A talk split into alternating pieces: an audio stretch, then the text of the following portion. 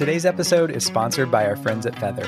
Feather helps nonprofits of all shapes and sizes build powerful campaigns that help you reach new fans and find new donors wherever and whenever they're online.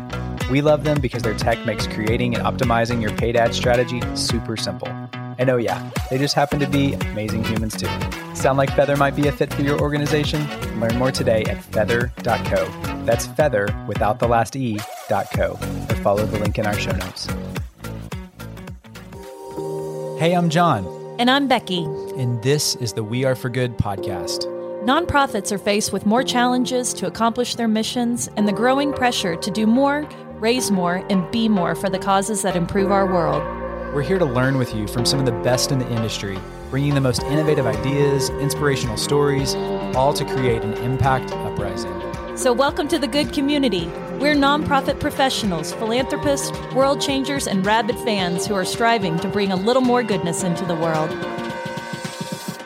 So, let's get started. Becky, we're back. We didn't have enough fun the first time. We had to keep going. Let's keep the good vibes flowing. Welcome back, everybody. Yeah, I mean, we we learned so much in the first episode about Enneagram. I'm so excited to go to 2.0 and just start to think about how to apply it. And we have one of our favorite people back in the house. It is literally like one of my favorite humans on the entire planet. Ashley Engel is back with us. She's the pastor of spiritual formation at the Well Church of Edmond. And she's just been a student of the Enneagram for several years. And I've known her for 20 plus years as my BFF. And something I've learned about her is she goes all in with her curiosity. And when she finds something that she is deeply passionate about, she obsessively reads about it, researches it. And we are lucky that we're going to be tapping into that incredible expertise. So get in this house, Ashley, and welcome back to the podcast. Thanks, guys. I'm so excited to be back. I hope everyone who's listening has listened to part one. If you have not, please go back. And I truly hope that you've taken the test. It's a free test because we're really going to be breaking down how do you apply this now? How does this relate to your personal life? How is this going to help you in your business? And I don't even think you have to be a nonprofit for this to be applicable because it is so universal for humans everywhere in the world. And so I think I just want to start um, today just talking about this correlation between building relationships and the Enneagram. Ashley, talk to us a little bit about some of the ways that people can use Enneagram Enneagram to better understand and improve the relationships that we already have right now. Mm-hmm, for sure. You know, I don't know if you guys know, but we have had a rough couple of years um, in the the world, humanity, the U.S. of A. And um, you know, uh, we talked about this a little bit last time, but there's so much division and so much um, just not wanting to understand the other other side or or other people in general. And it's just really created these like deep fractures in our society. And we see that on all levels. You know we see it in business we see it in our personal lives in our families. And i think a big part of healing that beginning to heal that is uh, the first step is uh, self awareness. Um, I think the more you can understand about yourself and about your motivations and the way that you view the world and other people, I, I think that is a great place to begin. And the Enneagram is phenomenal for that. And then I think when you can uh, begin to have an awareness of the people around you, of their Enneagram types. Uh, as you mentioned, Becky, I think last time, it just increases your compassion, it increases your empathy when you can understand a little bit about how other people approach the world and, and that they're not a lot of times, especially types that sort of present very differently than yours. Um, types, for example, you know, as an Enneagram two, I'm I'm a compliant type, and so I'm I'm a team player, and I'm I'm always trying to gauge like where do other people stand? And that's the first thing I notice, right? Is everybody good? Whereas, you know, one of the other types that has more of an aggressive presentation and aggressive stance, they are going to come into a room very differently and into a problem, an issue, a discussion very differently than I do. And so in the past, before having knowledge about the Enneagram, I might have been like, well, what's your problem? You know? It just increases your your understanding and your empathy and your compassion. Like oh okay well this is how you approach problem solving. This is how i approach problem solving. And everybody is needed. Everybody is needed. And that's what's so wonderful about this. Okay, this is just such a good place to start because I learned so much listening through the types. And I think if you haven't poured into the first part of this episode, like go back and spend time with it because you'll start to see the the pieces of your family coming together and maybe your close friends that you know really deeply. But just like what do we do with that next? And I would love to kind of shift to about mindsets. Mindsets is something that we talk about a ton on the podcast because for the fundraisers listening, you know, we've talked a lot this year that our mindsets could be holding us back from asking for that bigger gift or even just showing up day to day on in different ways in, in our organizations. So can we talk about this? Like how does the Enneagram help lead us into identifying the mindsets that could be holding us back into stepping into our best self? And like, where does someone start with that? I know there's a lot of fear baked into that. How can we work through fears and rewire our mindsets? Absolutely. The Enneagram, you know, Becky, you mentioned this earlier, that the way the Enneagram differs from other personality tests and typologies is that the Enneagram is truly, it's a discipline. And again, I've been at this for probably about five years and I still am learning new things. Um, the deeper I go and the more I read and listen to. And so you it's you know you hear that old saying like you get out of it what you put in and so once you begin your enneagram journey once you um, and, and i guess we can walk through what that looks like this kind of is a good lead into your question john um, there are a lot of great enneagram assessments out there uh, so if you are wanting to begin this journey um, you can go online. There are several great Enneagram tests. We can link them. Um, some are free, some have a, a small fee. Um, but the assessments are great to sort of point you in the direction of your type.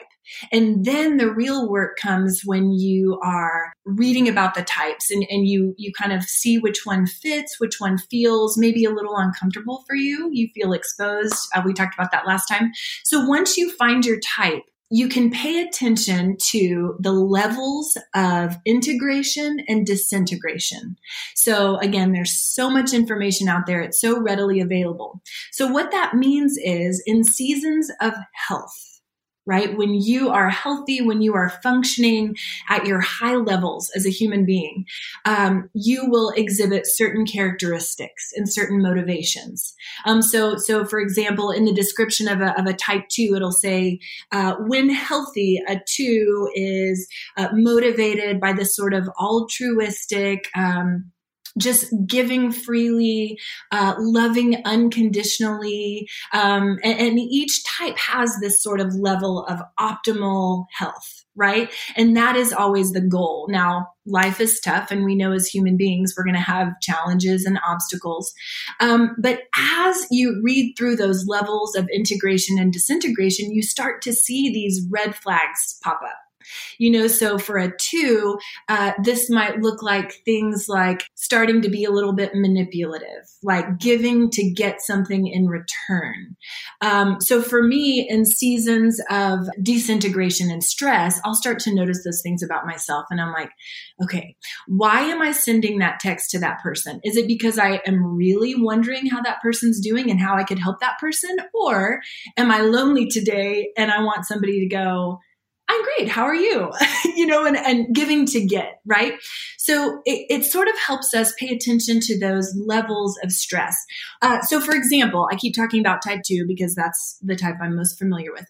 As a type two in health, so when I am at those optimal levels, uh, I will take on the positive traits of a type four. So that means that I will be very open to beauty and I'll be noticing beauty and, and I'll notice that I build like great playlists and I, I listen to a lot of classical music in those times. I'll start painting. It's crazy when you notice those things. Now in stress, a two will go to an eight. They will take on the negative traits of an eight, right, Becky? And Julie's oh probably oh not. Becky's nodding. Listen, and it comes out of nowhere it's just like this volcano erupting and i'm like this is not good. I am disintegrating fast. Um, a type one and this is my husband uh, jeff he in stress goes to four the negative traits of a type four. So that will be very moody very dramatic and he said i could tell this story. Um, we call this the great bonfire incident of 2020 so So, Jeff, um, we made some investments, and I will say that they did not pan out, right, in recent years. And so, uh, one day in 2020, and again, we know 2020 was a dumpster fire. But on top of that, we had these investments that failed in a big way. And so I look in the backyard, and my husband has built the largest bonfire. And he has a box that he has labeled, scrawled in black sharpie, the lost decade. And in this box are papers. And I look out and he's just throwing, throwing, and just watching it burn, just watching it burn. And um, the kids start to go outside, and I was like, "Hey guys, let's let's give dad let's give dad a minute." They're bringing their marshmallows up there. yeah, not the time, kids. he was deep in his feelings. He was staring into those flames, just moody, just in those unhealthy four characteristics. And then in health, a seven, uh, excuse me, a one will go to seven. And so Jeff has this mode, and we call it Lake Jeff, where he's like, you know what? Let's buy a lake house. Let's buy a lake house and let's buy a boat and let's go to Europe and let's go. Wouldn't it be fun if I, I look and he's downloaded Duolingo? He's learning like German and French. And I'm like, okay, we're in enthusiast mode right now. So that is fascinating when you start to learn more about your type, see where your type goes in stress and in health and see if that resonates because man, it does for me. Like John, for you, and I'm curious, uh, in stress, a nine will go to a six. They'll take on the unhealthy characteristics of a six. Um, so that can be uh, sort of that fear based, like my mom is a nine and um, the pandemic you know kind of kind of threw her for a loop. And then in health a nine will go to a three. So you know you might be making a lot of lists and checking things off and setting goals and accomplishing and right? Like it's just i feel very seen exposed what's the word? Exposed right? Both this yeah. this is such we're scratching the surface and i don't want to make generalizations or anything like that because every human is different but um, and, and presents differently but it's just it's so interesting I just want to emote on this and I want to give some context for people who are listening right now. And you might be asking yourself, why are we talking about this on a podcast where we're really trying to pour, you know, our company, these conversations into professional development? Folks, this is some of the most important professional development you could ever undertake is really pouring into soft skills. And I, I love what you said, John, about mindsets, because so much of what we do in trying to solve the world's largest crises really comes down to us there are things that we cannot control in systems, in governments, you know, with policy and with economics. But the things that we can control are within us. And it mm-hmm. boggles my mind that we don't have a culture of pouring into soft skills because they could be the ult I think they are the ultimate driver of our success and our failure. And so self-awareness, emotional intelligence Enneagram, this is such an important tool for self reflection, for growth. We are a company that always wants to be learning, growing, understanding, empathizing.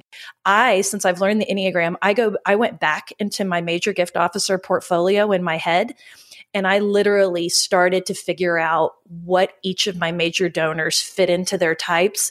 And I could understand exactly how to approach them, when to go in, when to really back off, who needs a text, who needs a little bit more love, who does not want any more love because they want, they value logic, they value statistics, they want the data. And I just think that if you are really going to pour into this and you can apply it to your work, to your life, to your colleagues, it can have such a ripple effect. And I don't think in just positive ways. Becky, I am so glad that you brought that up. And once you become a little bit more familiar with the Enneagram and with your type, it is possible to kind of look around and sort of gauge like what type might this person be. And, and um, because it is such a tool for self awareness, um, it really is on the person. to discover his or her type. And some people, it takes a long time for them to do that. you know, like sometimes we don't, we think we know ourselves, but we really, we really don't know ourselves all that well. And so when you're dealing with like in a in a nonprofit setting, in a corporate setting, it is so helpful. You know, when you're among friends and when you know each other's types and things, it's different. But in a in a setting, you know, you never would want to say like, "Oh, you're such a six. Like you're such a six. and I totally see." You know what I mean? Like it, it, yeah. it's on the person to discover their type, and you would never want to uh, sort of impose anything on someone. And, and, this is true of our children as well. Um, um, you know, they say that you should really avoid sort of using types with your children, like saying, well, I, you know, you're such a one. I think you're such a one. Um, because kids are still forming, you know, and yeah. our types are the result of those childhood wounds that we talked about, which is a very uplifting phrase. child. Right. no pressure, everybody. So anyway, I just I wanted to throw that in that you know you do start to kind of gauge and see certain behaviors and and things like that, so you can kind of make inferences about types, but um, you do, you want to avoid sort of making those definitive statements. Anyway, I just wanted to throw that in. Well, I mean, I think that is really great advice um, on every level. But so this is so much of a journey of self reflection, figuring out what kind of drives you. How do we really activate around it? You know, especially, and I want to get practical because some people around us are going to be like, I don't want to take another test. I don't want to get involved in I this. I feel that. Yeah. Mm-hmm. I mean, I think that's a natural thing too. So it's like, how can this be helpful in a team where maybe you're the only one that knows your number? How do you kind of work from that place?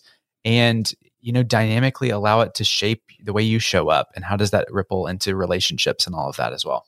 Mm, for sure. And and it may be that some people are super resistant to it and and they'll never take the Enneagram.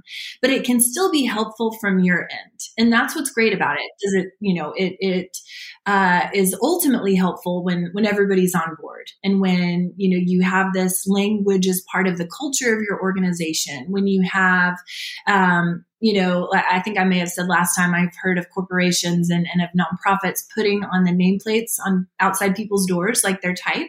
So I that love you that. Know, isn't that great? Mm-hmm. Um, so just kind of you know what you're walking into with your coworkers and your colleagues.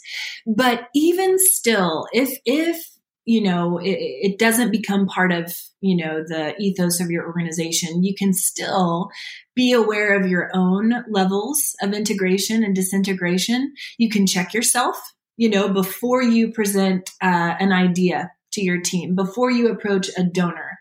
You know check yourself and check your motivations start talking about the Enneagram, start talking about it. And truly, I have found that people are pretty receptive to it, especially once they start reading the types because yeah. they feel so seen in it. It is wild how accurate it is. And the deeper you go into like the different levels, uh, you know, there are certain things we haven't even talked about, but it's, it's wild. You're like, how could, how could something like that know that about me? I mean, there's just so much here to dive into. And we know a lot of people listening you really use these podcasts as conversation starters. And we hope that that's what this does today is allows you to go back to your team and start a conversation because this season we've been really intentional to talk about culture because we think it is so important to create a culture to cultivate this culture. There's a lot of cults in one place. But this idea that it becomes a magnet when people can really be authentically themselves in a team that sees each other that you become a magnet to the donors and the funders that you want in your organization, as well as just be a vibrant place to work. And so I just think like, how can leaders really use this Enneagram to build into this culture at organizations? And how have you seen that work? Great question. When you were talking, John, the word uh, celebrate came to my mind. And I think when you can celebrate each member of your team in a unique way, to uh, appreciate the way the way that each person is wired. When each member feels celebrated and feels like oh i have something to bring to this team that is essential that is different from my colleagues but that is so, so important and so needed. I think it really helps people feel like their contribution is needed. And what's better than that to feel needed? Well, I'm a two. So back to two.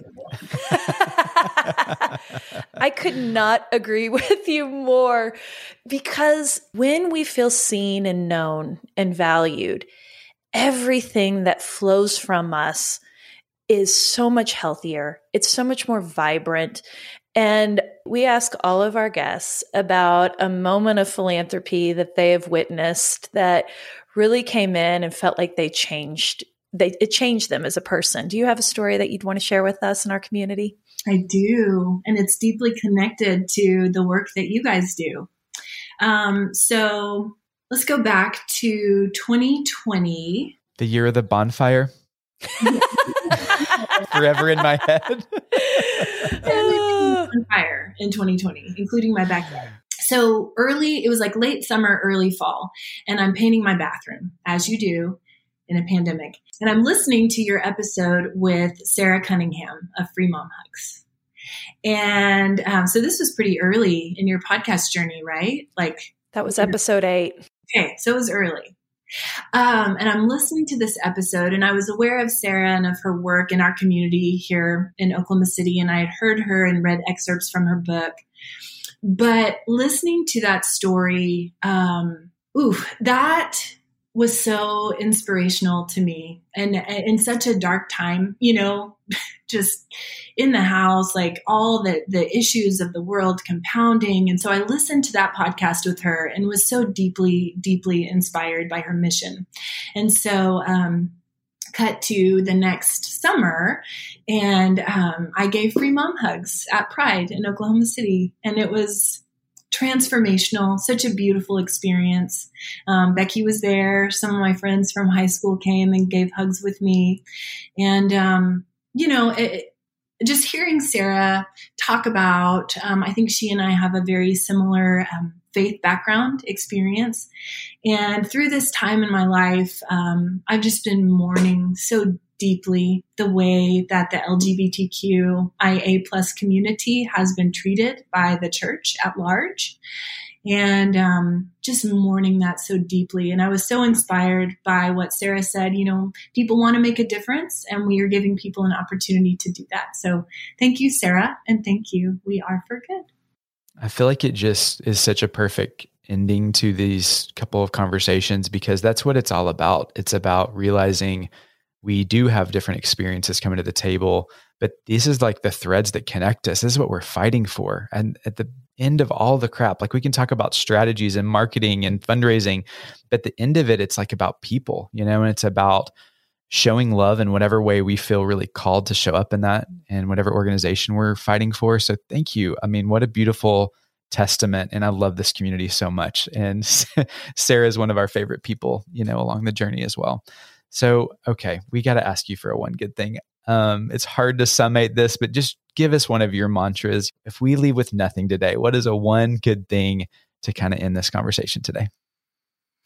So, this may come as a surprise. So, I, we didn't really get into Enneagram wings, but I'm a two wing three. Um, I have never been the kind of person who sets measurable goals I have goals, but they're here and they're here, you know? And so I pointing I, to the head and the heart. Head and heart. yeah. But I, you know, it's hard for me to go back and think like, oh, I remember when I set that goal or so this year I thought I'd get a little bit crazy, guys. And I made a vision board and I was leaning hard into my four in health and it's colorful and it's in my closet. And it's, I did this in January because I got real cliche and did it, you know, New Year's resolution. And several of the things have come to pass and it has been so encouraging for me. And I think, you know, I might be a vision board person now. I kind of feel inspired to, to do a vision board. I've seen everybody do this. Becky. I've never done it. Why haven't we done it? Okay, Birdwell, tell people how they can connect with you if they want to um, learn more about the Enneagram. Do you have any great resources or places they want to go? But you hang out on socials. Where can people connect with you? Um, well, she's on Instagram with a very professional. Um, also, yeah, and you can find me at my church's website, tw.church. Um, I'm part of the teaching team, so you can see my teachings there. Our church just started a podcast called We Need to Talk. Yeah. Yeah. Proud of you. We're like, uh, the first time I listened to it, I was like, that sounds like a podcast. We're doing it. but it's me and a couple, uh, uh, several other members of our pastoral team, and we dig a little deeper into our teachings and, and take questions. Anyway, it's been so great, guys. Thank you for having me. It's been a joy. I'll come back anytime and tell dumb stories or talk Enneagram, whatever you need. I just really appreciate you coming in, giving us this wisdom. I absolutely love sharing my best friend with this community, her heart, her soul. And guys, this is great work. This is a great starting point today to start understanding yourself, understanding the people around you. I just really encourage you to dive into these resources. We will link them up in the show notes. Please take the test, get on our socials, and let us know what type you are. Um, we're definitely going to be pouring into this into our community. So if you have not joined the community, it's weareforgoodcommunity.com. Please come join us. We're going to be talking about this and working through what it means to have these types in nonprofit nonprofit. So thank you, Bird, for coming in here. Love this conversation and I love you. Thanks, guys. Thank love so you. Ashley. Hey, friends, thanks so much for being here. Did you know we create a landing page for each podcast episode with helpful links, freebies, and even shareable graphics? Be sure to check it out at the link in this episode's description. You probably hear it in our voices, but we love connecting you with the most innovative people to help you achieve more for your mission than ever before. We'd love for you to join our good community. It's free, and you can think of it as the after party to each podcast episode. You can sign up today at weareforgood.com backslash hello. One more thing, if you loved what you heard today, would you mind leaving us a podcast rating and review?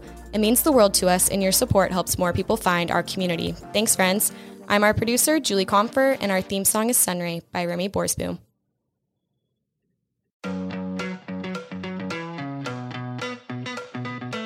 Rabid fans have always powered the We Are for Good podcast, but now Rabbit fans can get even more goodness and access by joining Good Friends. It's our listener support community for the We Are for Good podcast.